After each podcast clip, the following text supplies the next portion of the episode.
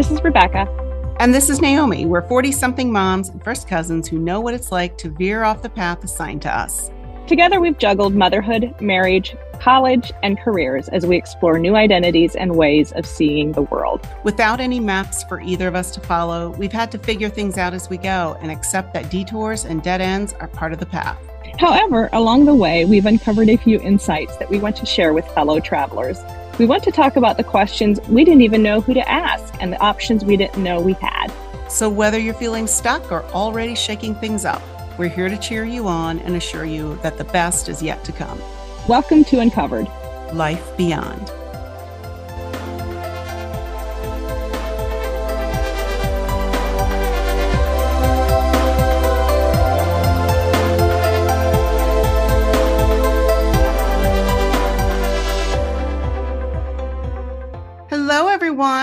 Today, I get to introduce one of the most generous, thoughtful, and dynamite humans I know, my cousin and co host, Rebecca. Hey, thank you so much. You're so kind. I am so excited that we're doing this. So, we both started out in a small Amish Mennonite community in our rural central Pennsylvania hometown. Uh, our lives then, as young adults, went in different directions. You went to Ohio, I went to Oklahoma, and then many years later, we reconnected online when I recognized your comments on a blog.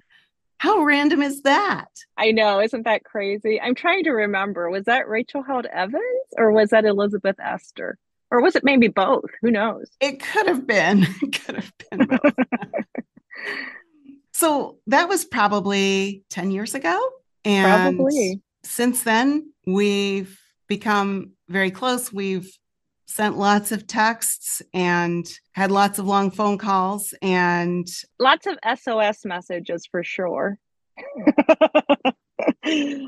So, a few months ago, we were in the middle of a long phone conversation when this random idea popped in my head that we should start a podcast. But I don't need one more thing on my to do list. And I know you don't either. So, I squelched that idea right away. But then five seconds later, you said, you know, we should start a podcast. Since we know I'm the free spirit here, right? That's right. so, of course, I said, no, no, no, there's no way, no way. It's way too much work. But you wouldn't let it go. And you eventually won me over. Now, here we are. So, in this first episode, we're going to learn a little about your background, uh, your educational journey, and why you wanted to make this podcast. So, let's get started. One of the major themes of this podcast is our journeys to and through college. And so I think that might be a good place to start. When did you first know you wanted to go to college? I would have been schooled in elementary school in a small CLE classroom. It was self guided, which was fabulous for me. Um, this is probably partially, at least, why I am called independent today. I like to do things on my schedule and on my time. And I don't like people telling me what I should do. And while I should mention, while CLE kind of worked for me, and by the way, uh, for those of you that don't know, CLE is a lot like ACE, BCE. You might hear those out there. If not, Google them. And those are Christian school Correct. curriculum. Yeah, absolutely. Yeah. Good point. And while it was okay for me, I know it wasn't for a lot of people. And I want to hold space for that. I know there was a lot of damage done in that. But for me, it gave me a place of independence. It gave me a place to do life on my on my terms. And school was the one place where I got it right. I was successful. My teachers loved me. I was a good kid. I never got into trouble. Um, I could go to school, and instead of being punished for getting it wrong, I was actually getting things right. Wow. So that was a really positive part of your life school, education, learning. It was. And you know, it's so weird that even though there was a lot of dysfunction going on, I, I really enjoyed school. And I feel I feel lucky for that. That's great because those early experiences have such a long, long term effect on our lives. They do, yeah. So, was college a focus of that part of your schooling? Did your teachers encourage you to think about college? No, no, I don't remember anyone ever saying that I should go to college. In fact, I remember one time one of my teachers saying to me, he thought I would make a good flight attendant, which today I I think about that sometimes and I'm like, "Hmm, what was that about?" um that is random. Actually, I think um, you would, but you would do a lot of things fabulously. You're so kind.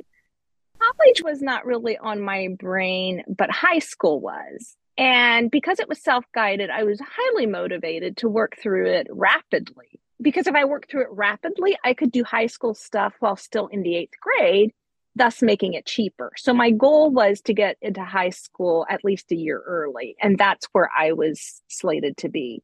So at this point early on, college, I didn't even know what college was. That wasn't on my radar. I was just fighting for high school. And that didn't happen. In the seventh grade, my parents pulled me out of high school. So at this point, I would have completed most of my eighth grade work, but I was officially finishing seventh grade. And somewhere along the line, I decided that fine, if you take high school from me, I'm going to just go to college and I, I still don't know where that came from, but I decided if I lost out on high school, I'm going to do college. Wow, that's really incredible that that's where your thoughts went. Because I think there's so many young people in that kind of situation who kind of want to get out of school, and that gets used as an excuse to pull them mm. out of school. Right. And these parents, of course, wouldn't hesitate to force them to do anything else. But there's one thing, yeah, right, right, right. You can't force them to go right. to school if they don't want to, if they'd rather stay home and work and earn income for the family. So, right, convenient. Yeah. So you knew before you finished eighth grade that you wanted to go to college. What happened next? What were some of the barriers you faced? Because I happen to know you didn't go to college right away. What happened? well, so I was pulled out of school when I was 13, literally to work for my family, and I did. And just for context, do you remember what year this was? Oh dear. Would have been in the late 80s. At first, I would have stayed home and babysat kids. My mom found neighbor kids for me to babysit, but slowly I would have picked up more household responsibilities, of course. So, okay, just to clarify again, we're talking 1980s, the late 1980s. Yes. Not the 1880s. and, and the reason I say that is because now, over 100 years past compulsory education, um, right. the law in the US. And I think it's significant that there are still today young people who are being denied education. You know, this sounds really cynical, but at the end of the day, no one cares what rural and religious kids do or what happens to them. It's way too much trouble for anyone to really care. It's too messy. Yeah, that messiness. Yeah. Ends up isolating a lot of young people in in really harmful situations. Right. And you know, the weird thing is, I remember, and I, at the time I didn't know what it was, but I remember being really depressed. That first fall when I couldn't go back to school, I remember being extremely depressed. I cried and I cried. And I think it was in that process that I decided I was going to do college. It was almost like a consolation prize. And I'll probably an act of rebellion. Darn it. You take high school from me, I'm going to up you and I'm going to do college. And it was like this promise I made to myself, and it kind of got me out of my depression. However, by the time I was 18, I had been disowned. And as we all know, survival typically takes priority over education or anything else. And from there, I actually ended up landing a fairly decent job and it was in that process where I actually got my GED. I'm so grateful, so, so, so grateful that I got my GED at that point. Um, it was kind of at the in between of not being in survival mode anymore, not necessarily thriving, but I wasn't just working on survival. Of course, then I got married, and like all good little Mennonite girls do, eventually we started a family. But probably more important, and this I just think is so important. I adopted a lot of narratives that that I was now broken, I was unworthy, I wasn't smart enough. And you know, this was coming from people oftentimes who actually had been in college and had had opportunities for education. And so I just thought, you know, if people that actually went through the process were t- telling me that I wasn't smart enough for it, I probably wasn't. I just can't imagine that anyone who knows you would think you're not smart enough. I I can't make that fit in my brain. Seriously misguided. They are seriously misguided, as you know now. Yes, true. And, the reason I say that was I think maybe in high demand religious communities, it's important to note that even for those who've experienced, and maybe particularly for those who have experienced a degree of privilege, it's important still to keep that pecking order in place. I think maybe in high demand religion, and, and again, that, that's my reference point. If you have privilege and if you have opportunity, if you have privileges other people don't have, it kind of feels good to look down your nose at people that don't have that and haven't experienced that. And I kind of think if there's anyone listening to this that has been told they were broken, unworthy, not smart enough, the reverse is probably true. You're a threat to their system. And please, please, please let your brain just take that.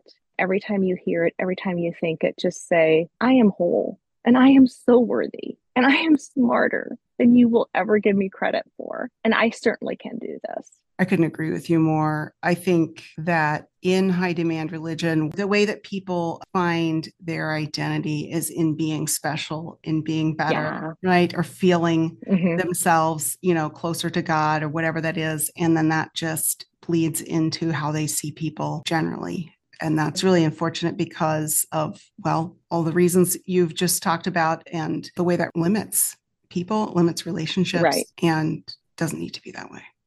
So tell right. us how you overcame these obstacles. I waited.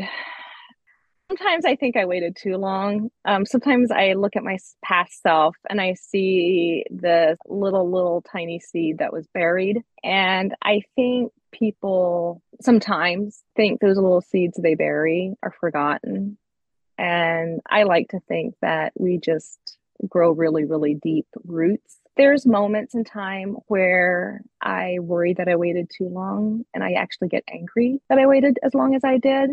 But more and more, I'm trying to flip that script and just simply honor the process. Back in my rebellious state, when I was the deep seed that was buried, um, thankfully, the internet came along and I started to read. I read everything. I used to be huddled over those blogs rachel held evans the ones the one when we mm-hmm. met and and and a hundred more. My tabs were all full. In fact my computer would actually crash because i had so many tabs open of blogs that i needed to read. Um, my husband would just shake his head. I'm like hey but i gotta i gotta read those. But i think one of the most important things i heard and there was a business coach who said the best gift you can give yourself is curiosity for both yourself and in the way you relate to other people. And in that moment, that thought made so much sense to me. I, I could be curious and I could learn actually how to be curious. This was not something that I was taught, this was not something that came naturally. In fact, my norm was finding the one truth and sticking to that truth. And you were either right or wrong. It was black and white. There was no in between. But I think learning curiosity really was one of the best gifts I gave to myself. And I probably spent the next 10 years after that just practicing that art of, of being curious about the world around me, about how people respond to different circumstances, and even how I responded. I will forever, forever be grateful for honing the skill of curiosity. Yeah, it strikes me that curiosity is the exact opposite of seeing the world in this very hierarchical way of right. you know some people being better than others, right? Or that using that as a way to see the world just kills curiosity and and vice right. versa. Right, right. In fact, I think curiosity is frightening for a lot of people in high demand religion. Curiosity has potential to pull apart everything we know to be right and true and takes away the safety of the absolutes that we've been given. Right. I can think of lots of sermon illustrations that included references to Eve in the Garden of Eden right. and what was her first question? Yea, hath God said. So yep. asking, being curious, wondering, thinking critically, these are all steps toward eating forbidden fruit. As you say that, that's actually really interesting because I wonder if being curious female or being a curious man, if that's at all viewed differently. Hmm. Wonder about that. Yeah. yeah, interesting. So, where are you now? I turned 40 and I lost my shit. And I decided, I don't know, my 13 year old self woke up. And I've apologized to my kids about this. I have twin daughters, and we literally started our freshman classes together. They were in what was known as CCP, which is a college prep type thing you can take in high school here in Ohio. Is it concurrent um, classes where they get credit yeah. for both high school and college? Yeah, yeah. And we literally started classes together. I don't know if I'd necessarily recommend that, but they were so gracious and they allowed me to do that. Today, I am finishing up my junior year of college, and every day I thank my past self for starting. It's going to probably take me a total of eight years to graduate, but you know what? In eight years, I'm going to be eight years older. And in eight years, do I want an education or not? I'm so proud of you, and I'm sure that your daughters are too. I don't think any apology is called for here. Personal opinion. Um, I I think that's just a phenomenal way of showing your kids how much you value education. That you fulfill that commitment that you made to yourself so long ago. Right. So right. I think that's that's fantastic as someone who's teaching in college now myself, I think that the only time education is wasted when it's someone who is sitting there in a seat and isn't taking it seriously and doesn't want to be there. Someone in your stage of life who is going back to college because they want to is going to soak up so much more than that person who's sitting there and doesn't doesn't really care doesn't want to be there. So i think that's true. just fantastic so, why did you want to make this podcast? What does it mean to you?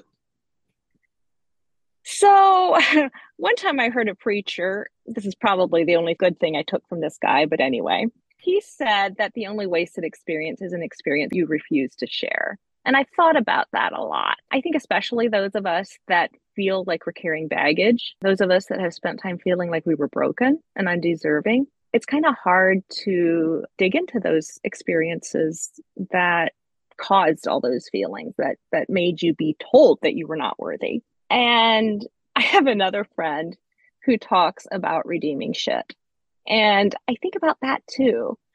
And all of that combined, it somehow motivates and encourages me to share these experiences. And I hope in turn it validates someone else's process, but also gives them the belief in themselves that they also can move forward, that they can also really take control of their life.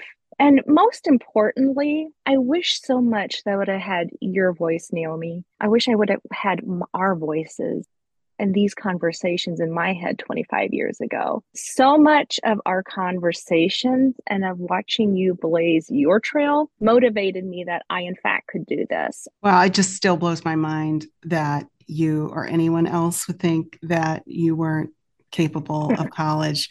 I have lots of thoughts about that, but I'll save them for another episode about who is college material or not.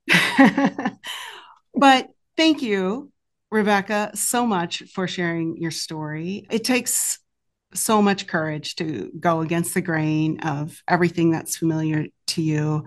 And you've done that. And I know there's lots more to tell, so listeners, stick around for future episodes where you'll hear more about our personal experiences that will inform how we respond to listener questions. In the next episode, we're turning the tables. I'll be in the hot seat as Rebecca interviews me about my personal and educational background. I can't wait. Talk soon. Take care.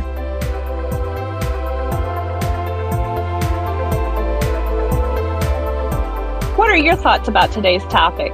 Join us on Facebook and Instagram to add your perspective and experiences. What are your burning questions about college and life beyond high demand religion? We're starting with questions both we ourselves have asked or others have asked us. But we know you have your own questions and stories. Share them with us at uncoveredlifebeyond at gmail.com.